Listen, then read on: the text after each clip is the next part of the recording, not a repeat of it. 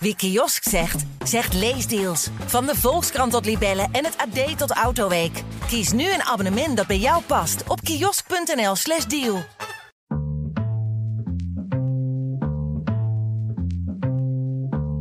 Dit is de PZC deze week, waarin je meer hoort over de verhalen in de krant en over hoe ze zijn ontstaan.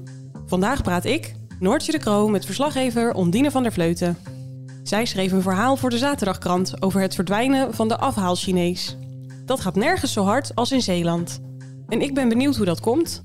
Ondine, welkom. Hallo. Eerst even terug naar het begin. In 1920 opende het allereerste Chinese restaurant in Rotterdam. Weet jij wanneer de eerste in Zeeland kwam? Het verbaasde me eigenlijk wel, want de reden dat het in Rotterdam begon... heeft te maken met dat Rotterdam een havenstad is. Want die Chinezen die zijn ooit begonnen door matrozen, Chinese matrozen... die dan pinda's gingen verkopen. Dat was natuurlijk best exotisch destijds, pinda's op straat. Ja. Dan ja, daarin slaagden om toch met het geld iets beters op te bouwen. En die gingen dan Chinese restaurantjes openen. Echt Chinees nog, hè? Waar waarschijnlijk ook vooral Chinezen kwamen eten. En dat deden ze overal waar ze aan land kwamen.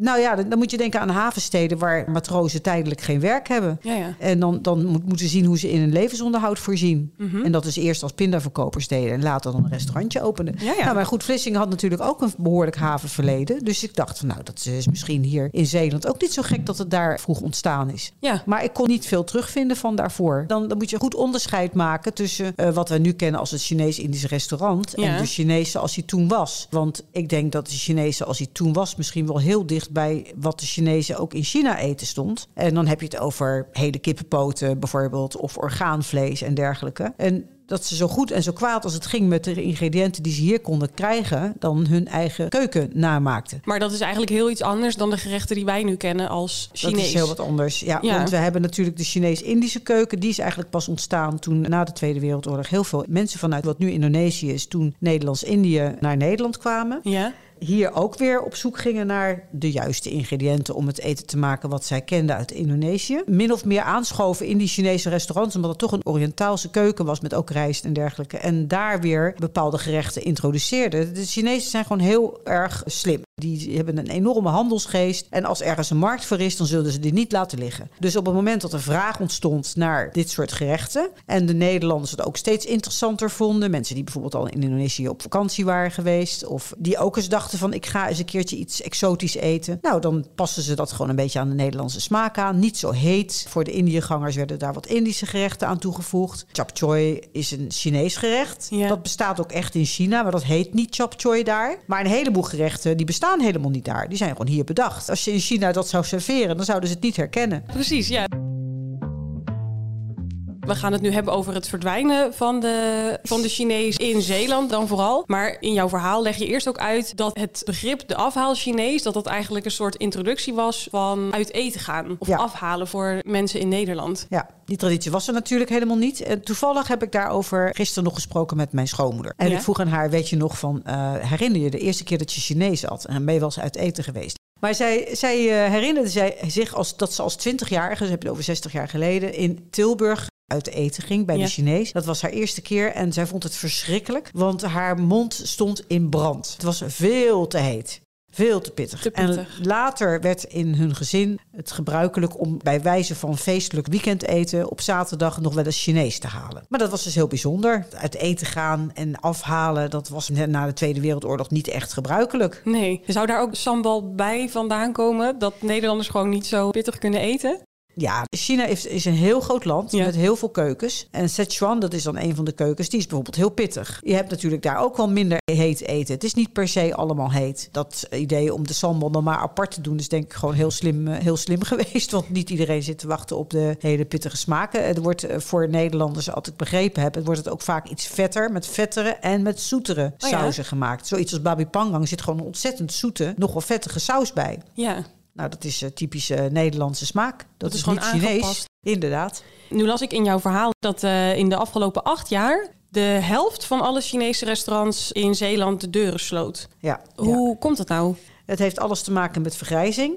Het heeft te maken met de eerste generatie die de Chinese restaurants opgezet heeft. Nou, laten we zeggen vanaf de Tweede Wereldoorlog, dus de, in de jaren 50, 60, 70. Toen kwamen er dus zoveel dat op een gegeven moment zelfs de overheid besloten heeft van het, uh, het mogen er maar 1 per 10.000 zijn of zo. Want dat het, elke straathoek zat een Chinees ongeveer. Echt waar? Ja, de mensen sloegen er enorm op aan. Iedereen vond het fantastisch. Je kon er heel veel halen voor heel weinig geld. Dus het concept is een, gewoon een succesformule. Ze verdwijnen ook niet omdat het succes van de Chinees aangetast is of zo. Ja, een beetje wel, want er is concurrentie gekomen. Ja. En je hebt natuurlijk nu heel veel exotische keukens waar je uit kan kiezen. Ja. Je kunt nu heel overal rotti halen, Turks eten, Marokkaans eten, shawarma, je noemt maar op, pita. Er is van alles en nog wat te krijgen. Ja. Die concurrentie was er vroeger niet. Maar nog steeds zijn er heel veel mensen die erg gehecht zijn aan de Chinees. Ja, want in Zeeland kan je op zich ook niet zo heel veel van dat soort dingen. Minder dan in, eh, in andere delen van Nederland. Ja, dus het probleem is ook eh, niet dat de Nederlander geen zin meer heeft in Chinees. Als wel dat bijvoorbeeld de opvolging heel lastig is. Omdat de mensen die in de jaren zeventig begonnen zijn... dat die op een gegeven moment hun kinderen hier zien opgroeien. eh, Die gaan studeren. Die komen uit een hele andere situatie dan ze zelf kwamen... toen ze hier het Chinese restaurant opzetten. Dus niet uit een situ- situatie waarin er eigenlijk betrekkelijke armoede was. Waarin ze eigenlijk niet zo opgeleid waren en dit deden... omdat nou eenmaal de hele familie al restaurants overal had... en zij in hun voetsporen traden. Nee, die kinderen die hebben bijvoorbeeld universiteit gedaan... en eh, willen biologieleraar worden. Of wel een ondernemer, maar niet een Chinees restaurant. Dus dan zeggen ze tegen de ouders... ja, ik neem, je, ik neem het niet over. De vraag is er eigenlijk nog wel. Ja, ik denk het wel. Maar de kinderen van de restauranthouders, die willen niet meer. Ja, het zit, het zit in meerdere dingen. Ze willen het niet meer omdat ze zo hard moeten werken. Want het is keihard werken. Ik hoor dus van de mensen die ik geïnterviewd heb... dat ze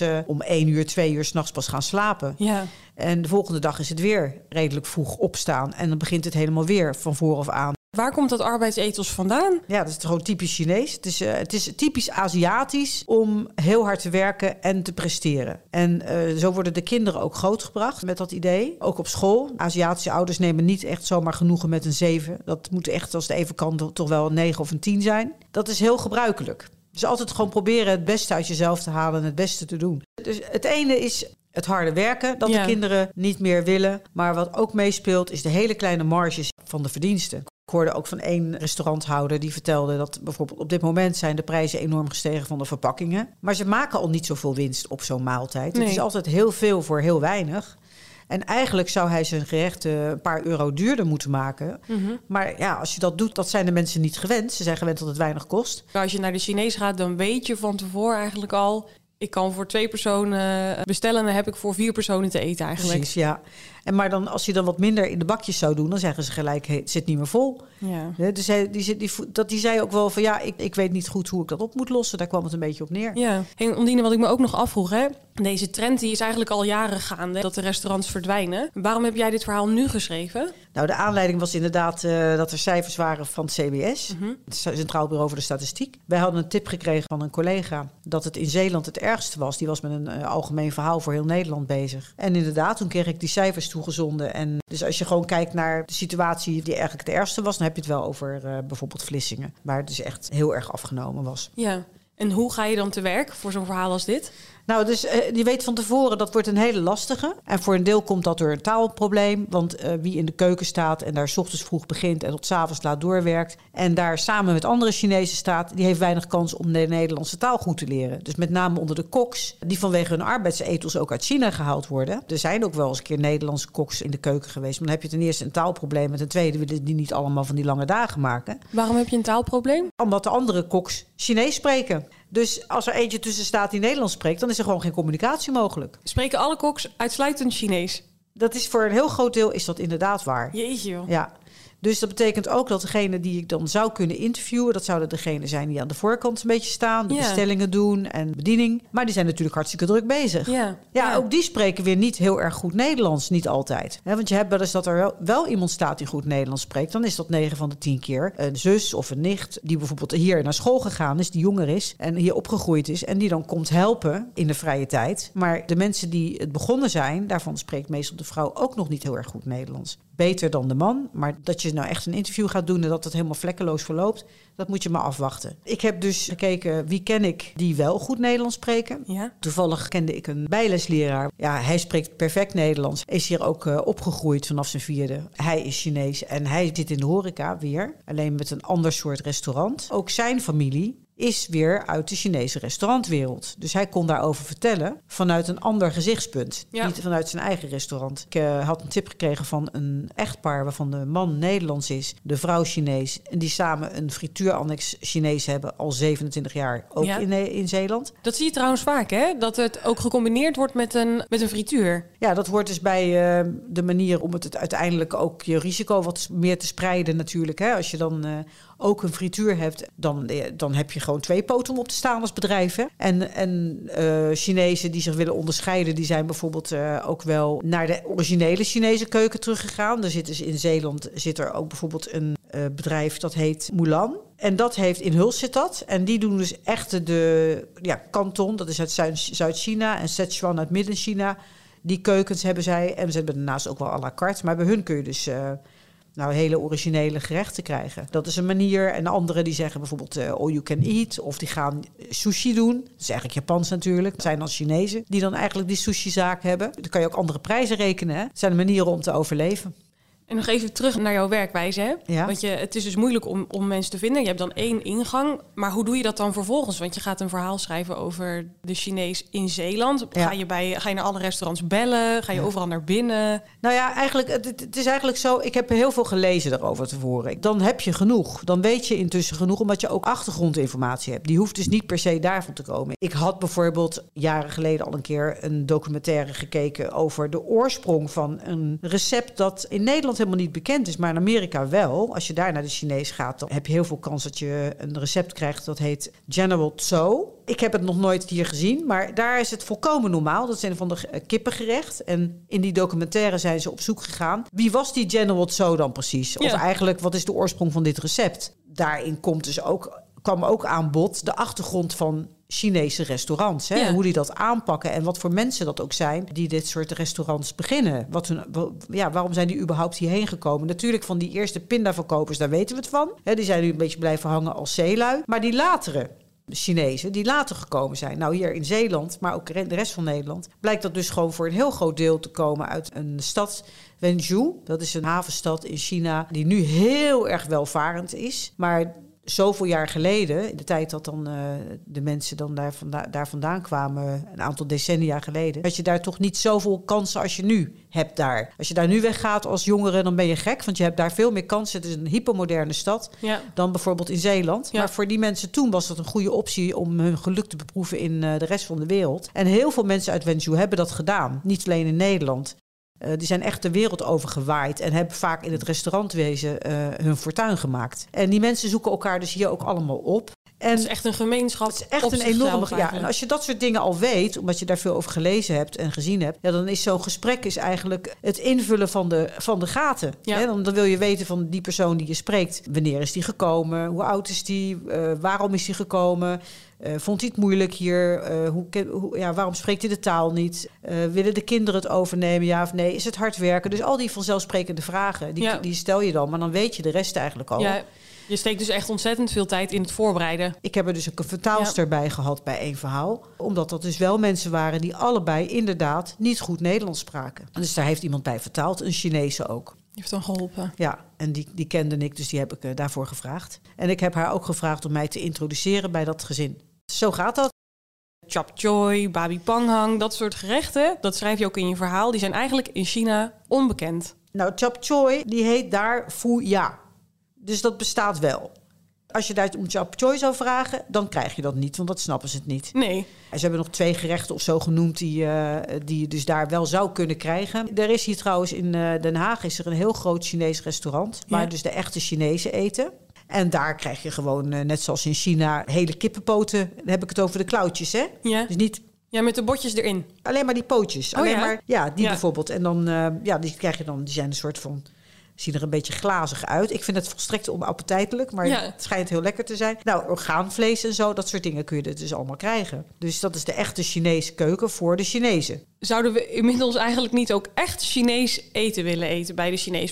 Het punt is dat dat er dus is. Moulin in Huls, die doet dat. Ja. Kijk, ook die zullen wel een beetje rekening houden met Ja. wat de Nederlander eet. Ik weet wel dat bijvoorbeeld als ik kippenlevertjes maak... dat sommige mensen zeggen, ja, maar dat is toch alleen voor, eh, voor de kat? Zelfs dat vinden wij al raar als orgaanvlees. Terwijl dat in de Franse keuken ook weer heel normaal is. Ja, ja, In Nederland heb je heel vaak Chinees, Indisch. ja. En dat bestaat dus niet. Alleen in Nederland bestaat dat, in de rest van de wereld niet. En het is eigenlijk een, een keuken die wij bedacht hebben hier met Ja. z'n allen. Hoe zit dat nou met die, de Indische keuken, de Indonesische keuken? Wat is het verschil? De term Indisch komt van Nederlands-Indisch. Dus de tijd dat Indonesië, dat het onze kolonie was, de Nederlandse kolonie. Dat was gewoon Indonesisch Indone- eten, maar dat was toen Nederlands-Indië. Ja, Dus vandaar de term Indisch. dus eigenlijk is het een beetje achterhaalde term. Dat zou je kunnen zeggen. Ja, In jouw verhaal schrijf je ook, Ondine, dat sinds 12 februari vorig jaar, dus nu bijna een jaar lang, staat de Chinees-Indische restaurantcultuur op de inventaris immaterieel erfgoed. Wat leuk. ja ontzettend leuk. Hoe bijzonder is dat? Eh, nou, ik denk dat het heel terecht is, omdat ehm, juist wat ik al aangaf, eh, hè, dus niet alleen die Chinese-Indische restaurants zijn typisch Nederlands, eigenlijk ook dat eh, alles wat, wat er gekomen is nadat de koloniën zelfstandig werden en wat er toen overbleef van die cultuur of naar Nederland werd meegenomen, is uniek natuurlijk, een onderdeel van onze geschiedenis. Dus het is heel terecht Ja, dat dat daarop terecht gekomen is. En dat dat nu tussen bijvoorbeeld eh, het strolrijden staat en de snert en zo. Oh. Ik, vind het, ik vind het heel terecht en heel leuk. ja ik ook. Ja. Ik vroeg me ook nog af, hoe zit het met dat gelukskatje? Je noemt het ook in je verhaal. Wat is dat nou eigenlijk? Dat, dat katje, dat is, eh, eigenlijk komt dat uit Japan. Nou, dat is dus een, een kat, die kan bijvoorbeeld wit zijn met goud. De kleur maakt ook nog uit. Eh, een beeldje is het, hè, van porselein. Of het is een eh, soort van plastic beeldje met eh, bewegende onderdelen... wat op elektriciteit of op batterijen beweegt met Dat één hand. pootje wat heen en weer Ja, dus soms, is het gewoon een porseleinen beeldje wat met één poot omhoog staat. Maar ook vaak zie je dat het echt kan bewegen. En dat is dus eigenlijk afkomstig uit Japan. Daar heet hij de wenkende kat op op zijn Japans Maneki Neko.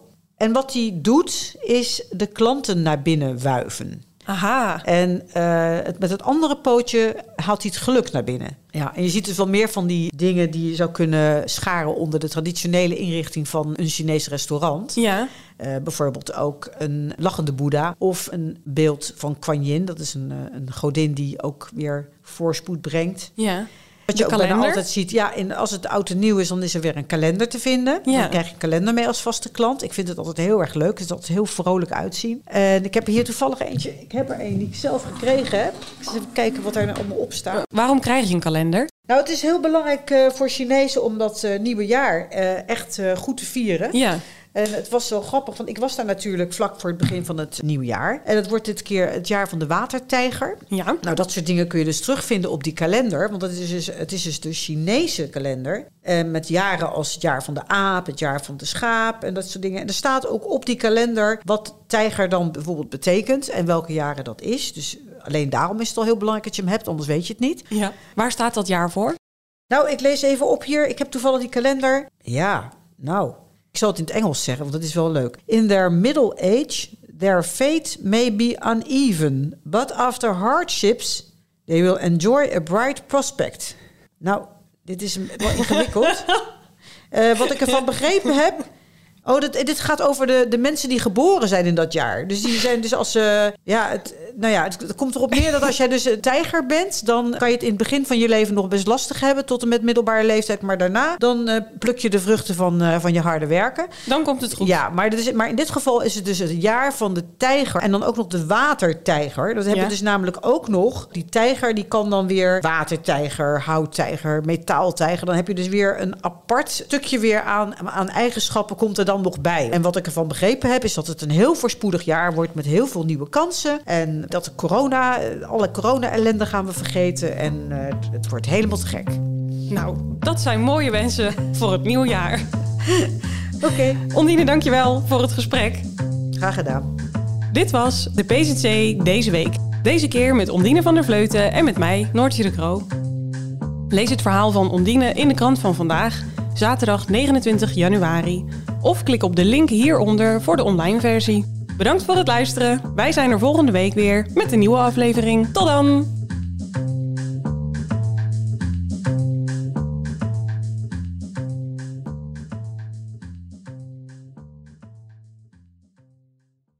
Wie kiosk zegt, zegt leesdeals. Van de Volkskrant tot Libellen en het AD tot Autoweek. Kies nu een abonnement dat bij jou past op kiosk.nl/slash deal.